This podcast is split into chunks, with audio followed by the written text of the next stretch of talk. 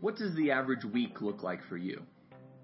Sure, it may start with church on a Sunday morning, but by Monday morning, can any of us remember what the sermon was about?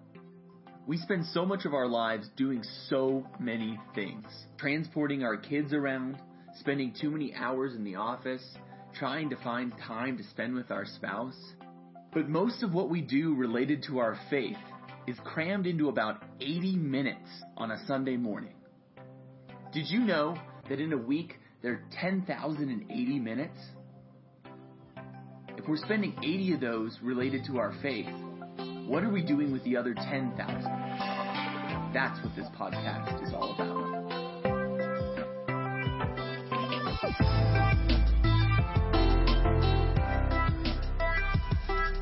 Hey everybody, welcome to the 10,000 podcast we want to help you go deeper with your faith, to bring God into your 10,000 minutes, to bring God not just from church on a Sunday morning, but into your everyday life. I'm so glad you're listening to this podcast, that you're joining us week after week.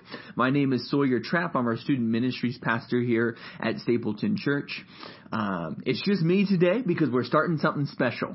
Um, so, as many of you know, if you joined us on this Sunday or watched our um, video or podcast of the sermon, we started our God and Science series, which is diving into the relationship between God and science, faith and science, looking at if they are actually at war or if they could be allies. So if you haven't heard that sermon, I do encourage you to go listen to it either on our podcast, Stapleton Church Podcast, or on our YouTube page. You can access both of those by going to stapletonchurch.com slash media. But if you have listened to it, you're really in for a treat. Over the uh, next um, couple weeks on the podcast, we'll be playing a recording of the question and answer time with scientists in our church. So if you were at our night service, you got to enjoy a wonderful question and answer time with Ryan Peterson. Now, Ryan Peterson is a biostatistician, somebody who looks at the relationship between biology and statistics. And we got into a very interesting discussion about Ryan's faith, his wrestling and doubts, and how he personally reconciles the relationship between God and science. I'm so excited for you to hear this question and answer time. So without further ado, here's Ryan Peterson. Okay, Ryan. So um, you recently moved here to Denver. Um, you've been coming from a few months. So could you tell a little bit about where you moved from and you know where you studied before becoming a professor? Yeah. So um, I went to undergrad at St. Olaf College in Minnesota. I studied economics and statistics, and then uh, I decided I really enjoyed statistics. Uh, like I guess I said in the video, um, I think it's a really good way to learn more about our world. And so I went to grad school in biostatistics at the University of Iowa, where I um, spent five years to get my PhD. Uh, and now uh, I've been here for like five months as an assistant professor. So, yeah. Okay, thanks, Ryan. So we had uh, two questions come in earlier today, so we'll start with those, and then Sawyer's going to pass the mic. So if you have a question, raise your hand and Sawyer will come over. Uh, is that how you want to do it, Sawyer? Does that sound good? Okay. So the first question, it's a tough one. Why do so many atheists discredit faith when they acknowledge that science cannot answer every question? Okay, that is a very good question, um, and I definitely can't speak for all atheists. Um, uh, probably not even many of them. But as far as my experience goes, I think I've generally met like two camps. Uh, one camp is are, are people who are, are, painting a pretty broad brush with that, with discrediting faith, um, and they're they're kind of saying uh, maybe if you replace the word with faith with blind faith, I actually would agree with that. Hmm. I think um, if if people have blind faith in anything, that can be a little bit dangerous. Um, and I think as Christians, we're not called to have blind faith, as you said in the sermon. We're supposed to constantly, constantly be learning new things about God, about and using our mind when we're doing that. Um, and we're instead of having blind faith, we're, we're called to have faith with our eyes wide open, constantly seeking new information about God. And so, I guess that would be the first thing I would say um, is blind faith. Yeah, it does have a lot of problems, absolutely. Um, and then the other camp I would say are people who grew up in the church and maybe don't believe had lost their faith at some point. I do know a lot of people in that camp, um, in my profession especially, uh, and I think honestly, I think it's the same thing. I think they had faith in a God that wasn't exactly their understanding of that God wasn't exactly true, but they had like maybe 100% certain in this God, and they thought that God was going to act a certain way in this particular time, and then they didn't. God didn't act in that way, and so that kind of when you have that kind of full 100% belief in something and then it's not true, that can really, I think, take the rug out from under you. And honestly, I think that's how a lot of people do lose their faith. And so, um, yeah, I think I think blind faith is a pretty big culprit there. Sure, that's good. Okay, second question. and it got cut off, so I'm going to interpret. Hopefully, I interpret it right. If it was you, you can raise your hand and yell at me. So, talking about my message, that I talked about how humans are interpreting both books, nature and the Bible. How do we ever make a decision then if we are always th- seeing? And I'm going to try to figure out what they want to conclude with. Through a human interpretation. That was your question. Thank you, Leah. So if we just have this human interpretation, how can we ever move forward? Um, yeah, I mean, it's it's definitely difficult. I think just because we have uncertainty in, in our beliefs. I mean, I, I definitely have uncertainty in some of my beliefs, a lot of them. Um, but I think just because that uncertainty exists doesn't mean it has to paralyze us in our decisions. I mean, uh, scientists too have to make decisions in the presence of uncertainty. And uh, to quote, I guess, Geddy Lee, for any Rush fans, if you choose not to decide, you still have made a choice. So there's really no avoiding having to make decisions. Um, but yeah, so so I, do think that um, that uncertainty is kind of it's tied with the idea of discernment, and I think I want to be careful here because it might sound like I'm saying everyone should question all of their beliefs all the time. That's not what I'm saying. But I do think that if you have a belief it's okay to ask questions about it. Uh, actually, I would encourage it if it's and if your belief is grounded in truth. Uh, how do we know, right? If our beliefs are grounded in truth, well, I think if your belief is grounded in truth, then it will cause you to become more wondrous about that belief. It'll, beca- it'll cause you to be curious, and you'll want to ask more questions about it, um, just because that. Oh, I guess that's one of my beliefs, but. Um, Uh, I also, if, if the belief that you have is grounded maybe not in truth, in falsehoods, I think that will cause you to doubt, and it's okay to ask those questions too. That kind of walking that line is discernment. Hmm. That's good. I, I, like that you quote Rush. I don't know if you knew this, but Ryan's been playing bass a couple times up here. Rush, it's a good man. Good man. Great band.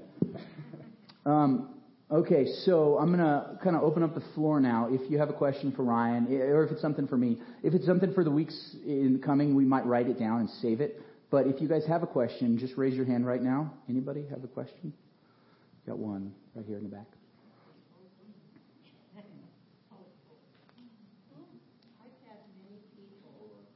Actually, come up to me and ask why I believe that we were created or the earth was created in one day. And my only response could be, a day is as a thousand years, and a thousand years is as a day unto God. What would you say? What's a better answer? That is a good question. Do you want to start that one? Um, I, am not an evolutionary biologist, so I might have to geologist say, or a geologist. Um, do you want to tackle that one? We are going to hit that straight on next week. If yeah. you come back next um, week. so I, I, like to, I guess, think about uh, in the past. It's really hard to know anything uh, about specific things that happened in the past. Um, I mean, we try to do that with history, uh, and it's it's it's tough because you have to put together a lot of primary sources, and a lot of historians will constantly use like talk about um, what happened at a given time as in, terms of what's most likely to have happened, given all of the primary source data and all of this stuff. And as a statistician, whenever I hear the phrase most likely, I get a little bit, well, something goes off because if you use it a lot, then it might not be true. because if, if you keep saying this word probably, oh, this person was probably like this because they wrote like this, um, and then they were most likely like this, well, okay, there's way too much uncertainty there at, at, this point. And so anything in the past really is shrouded in uncertainty. Um, and I, I don't really claim to know how things started, but I don't. I don't know. I, I think it's okay not to know. It's good. Thanks, Ryan. Any other questions from the audience tonight? Bold one. Okay, right up here in the. Front. We got Jess Jess in, in the, back, back. and then Catherine up in the front next. Thanks, Sawyer. So, isn't spirituality a form of science? Because if God has a plan and you go through some trials in your life and then later you get to help people through their trials, isn't that part of science? Of we have a scientific method, we see something happens, we create a law, and we say, oh, now there's gravity. Does, does that make sense, Ryan? Yeah, I think so. Okay. Um, so, I think. Okay, let me think about this. uh, I, I think what you're talking about is what you're defining science as. Uh, If it's knowledge that we can learn from, as a very broad term, like interpreting the word science as knowledge, I think you're probably right, Jess. yeah, I guess when I think of science, I think of the scientific method more so, and like setting up an experiment, um, and or or just observe. Uh, it's things that can be um, can be measured over time and repeated. Experiments that can be repeated. That's the best. That's the scientific method, at least.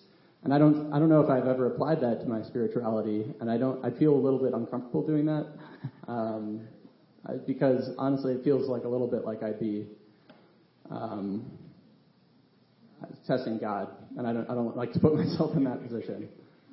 Okay. Any other questions? No, Catherine. We have Catherine up here.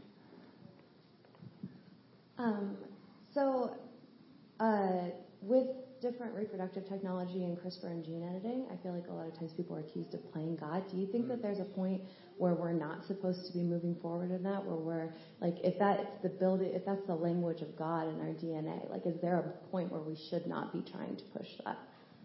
That is a really really good question. I don't claim to know that answer. good That's uh, Ki- I think one of the most fascinating thing wi- in any language that you hear, it's always saying playing God. Atheists will say, "Oh, are we playing God?" I'm like, "Why do you care?" You know. It, I, so that's just a fascinating observation I've I've noticed. They always talk about playing God. Um, I mean, I do think uh, there is a definite sense that we need to be in, incredibly careful with doing it, um, and I think a lot of people should be a part of this conversation. Theolo- theologists should be part of the conversation, ethicists, um, and I think that is going to be the big question of our or this this generation essentially is well, how do we handle that situation? If we can cure like a really bad disease using that technology um, for good, is that okay? And I, I don't know, but I You think sh- it's worth talking about. you should ask that question again when Dr. Groteis is here, because he's a professor of philosophy and ethics. That'll be week four. Okay. I think. Yeah. So you talked, so you talked about studying uncertainties. Yep. As a Christian, we do have uncertainties, but what is a Christian always certain of? So let's re- let's re-say that um, for the uh, Check. recording. It, it might just be in a dead spot right there. We have some dead spots. You want me to repeat? Yeah, could you repeat that? So you talked Dad. about the science of uncertainty, and I agree with that. Um, and you said as a Christian there are uncertainties, but are there certainties that we have as kind of a minimum core as believers? Uh, I have some, yeah. Um, I definitely have some things that, or some ways God has revealed Himself to me that are really hard to communicate to others, um, and I'm not sure. I'm not sure it's a universal thing um, that I can say I believe in. Uh, uh, that every, everyone else will also believe that thing, that who's also a Christian. But God has definitely revealed Himself in my life in ways that um, have made me certain about that the fact that he um, cares deeply about me and my life. So yeah, there are certainties, but there are also a lot of uncertainties, especially when it comes to about my understanding about God. Uh, I feel like it changes week by week, um, and I think that's okay. Like I am uncertain about a lot of who God is, and I think that's still okay. Um, I, I do believe that Jesus came down and Jesus was God um, because I've had a relationship with him. Um, it's hard to communicate that in like an apologetic way to someone who might be an atheist, other than the fact that it is a per- very personal uh, experience for me. Any other questions? I have one, if I can jump in. So in this book that I was talking about, Francis Collins, the geneticist, says, is mathematics, this is a quote from him, is mathematics, along with DNA, another language of God? So my question to you is, do you believe that math points us to God, and if so, how? Yeah, I, think that's a really, I've always thought about um, math as kind of this interesting entity because it's a universal language. Everyone in the world, no matter what language they speak, can agree on fundamental principles of math. It'll resonate with everybody. It'll resonate, if aliens exist, it'll resonate with them too. Um, and I think it, it almost goes beyond, uh, it, it's different than genetic, or DNA. It's a different language because it's not just for life. Uh, it's not just for living organisms. I think uh, even if humans, even if life didn't exist, a circle, the area of a circle would be pi r squared. Like, it's it's so it's a different way. It's a different language because it even transcends life itself. Um, so yeah, I mean, I think it it could be thought of that way. It's a cool object. It's a cool way of kind of um, discovering objective truth and communicate and communicating it across any kind of um, really all creation. Any other ones?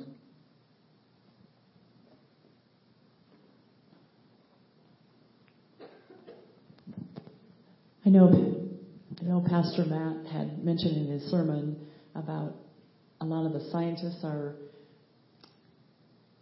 doubt the existence of God. As you, in your um, job, do you experience other professors who know that you're a Christian and kind of um, argue with you about your Christianity and try to disprove different things about that? I just I just find that fascinating.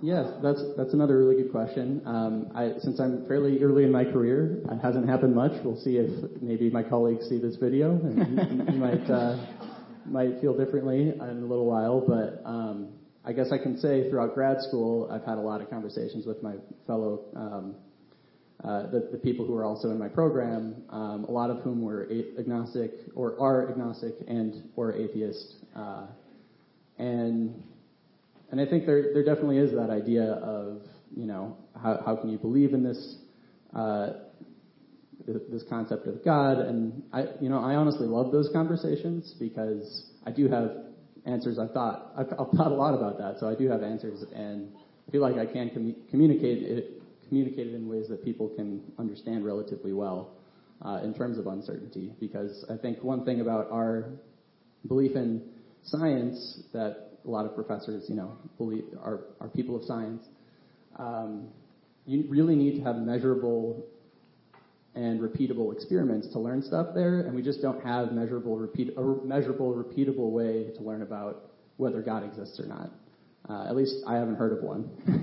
and if yeah, as I said earlier, if there is a way to do it, I'd still be hesitant to do that because, like I said, I, I feel weird about testing God that way.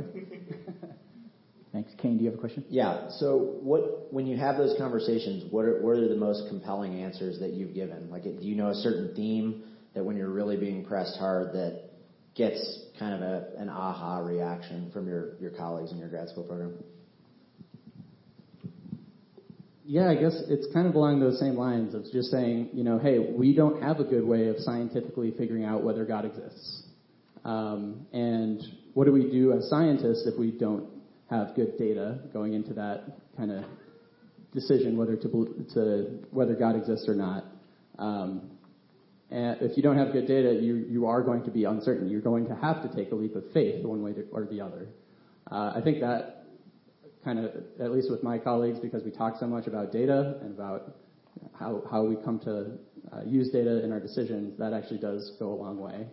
Because um, it, it really makes them think like, okay, yeah, that's true. There's, it, it's a really, there's a, there is uncertainty there, and um, and like I said earlier, it's okay that there's uncertainty. You know, um, it doesn't have to paralyze us.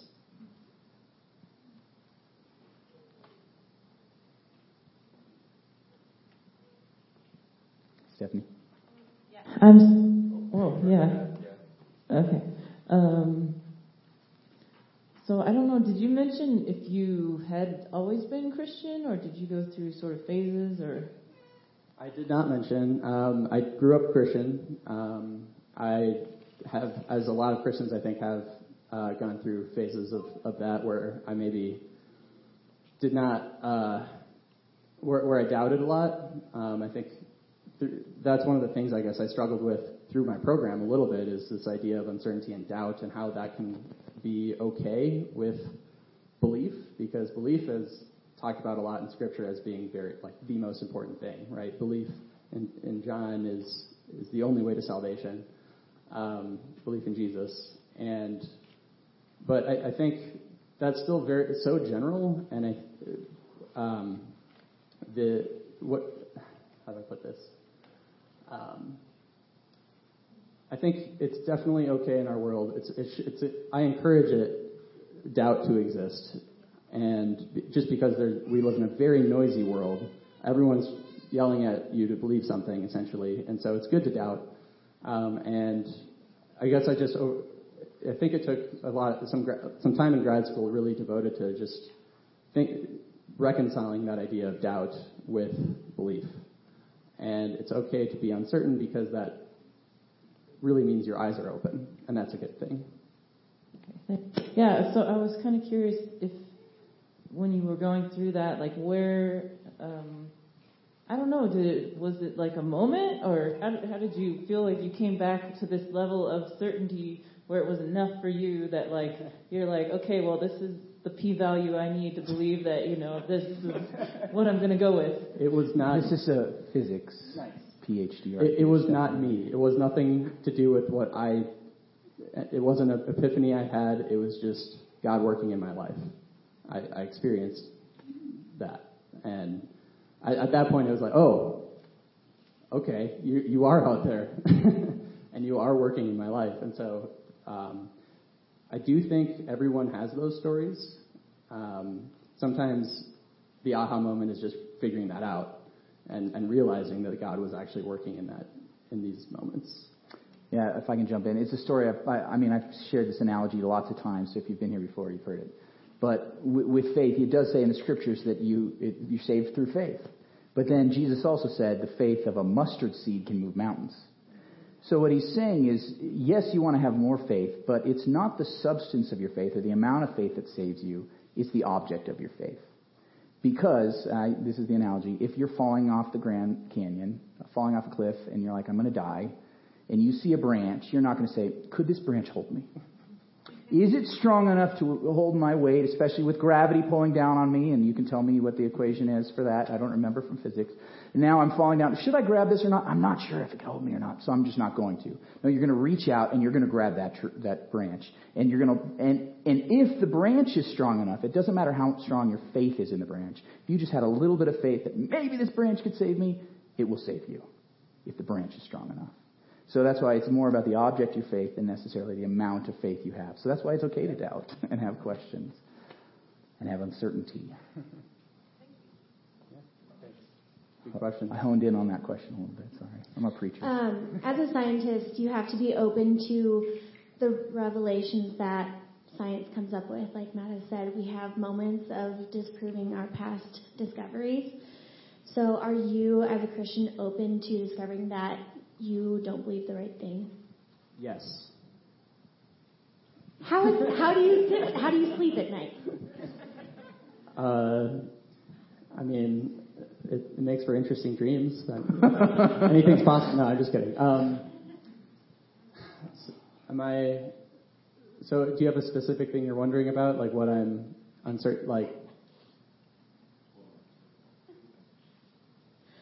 Um, I mean, there, I feel like every Christian wakes up one day and they're like, wow, I don't really know if God exists. My mom died, or, you know, those moments where it's like the, the faith rocking moments. Um, would you be okay with deciding God doesn't have a big enough answer for my question? At one point in my life, yeah, um, I went through that. Um, and I think I, I did I did think that. Um, thankfully, I eventually realized that the belief I had had before that uh, about God was was off, um, and I was wrong. Uh, I was very certain that God should act a certain way, and He didn't. Um, and it did rock. It, that does happen, I think. Um, but it, hopefully, it, if as long as it, um, in my case at least, it uh, it kind of humbled me. I, it made me realize I was putting God in my own box, and kind of I wanted Him to act a certain way, and I couldn't understand why He wouldn't. And then I just realized, you know, I'm not the master of the universe. I don't know what's best. Um, why was I expecting? Uh, to, why was I like throwing my own will onto God's will? Um, and it, it made me a lot more humble in that regard. Like now, I think the most important prayer that I pray is "Your will be done." Um, part of the Lord's prayer, and it's that's what's most important. If that happens, and it's my will, it's God's will that like I die tomorrow or something, I'm okay with that because that's God's will. That's the first rule of theology: God is God, and you are not. Yeah, good one. But yeah, we all have to learn it though. It's hard, hard to learn. Okay, maybe two more questions. Um, I have a question on the probability of coincidences in your life. I don't know um, what comment you could make about fate and coincidences in your life, and is that 100% of God working in your life, or um, are, are coincidences? Are yeah, yeah, you know, coincidences in your life that yes, you know they're God, and maybe you might know, might also think they're not really God. It's just a coincidence. You have any comment you might make about Sure. That? Yeah. Um, there's a really famous like statistics problem. In, in any room, I don't know how many people are in here. Maybe I don't know. Oh, I've heard this before. Yeah. I, what, what do you think the chances are any two people in this room have the same birthday? Sawyer is correct. I mean, it's, it's very, very likely that two of you have the same exact birthday, just out of a matter of pure coincidence. And the reason is, uh, sure, it seems like it might be one in 365, two, maybe two in 365, because that's how many days of the year there are. But the amount, the number of comparisons we're doing is, however many people there are in here, um, choose two. So it's it's a lot of permutations there, and uh, and coincidences do happen all the time. So I, I do think it's important. God does work in coincidences, absolutely, but God works in all of the experiences that you have. I think, uh, he, especially coming at it from a scientific perspective, I think God works in the in the randomness and in the noise of our everyday experience. Um, like if there's a uh, if if there is uh, science always uh, has uncertainty about a given problem, most given problems, and uh, God, I think, uh, works in the stochasticity there, the randomness. It's a fancy word. fancy word you learned tonight. Yeah, one last question, and then we'll wrap up. Okay.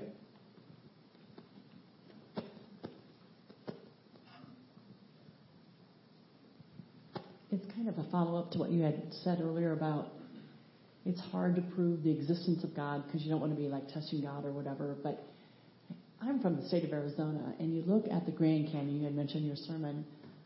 What are the arguments that some of your peers could make, you know, looking at that and saying that was the Big Bang Theory produced something like that? How could they look on the beauty of the Grand Canyon and not know that there's a God? I just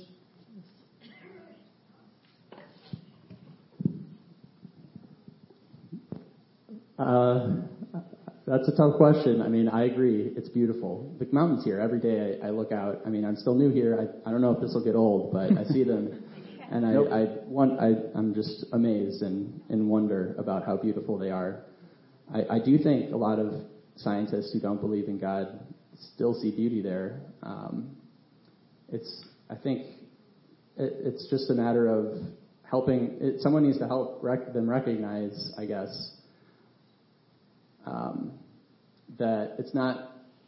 I, I don't know. I, it, it's a really tough question. um, I, I, really come at it from the perspective that someone needs to have a personal relationship. God's going to be the one to, to help them discover that. I mean, we can work, um, we can be the catalyst there, but, uh, but it's God that's going to reveal that to them.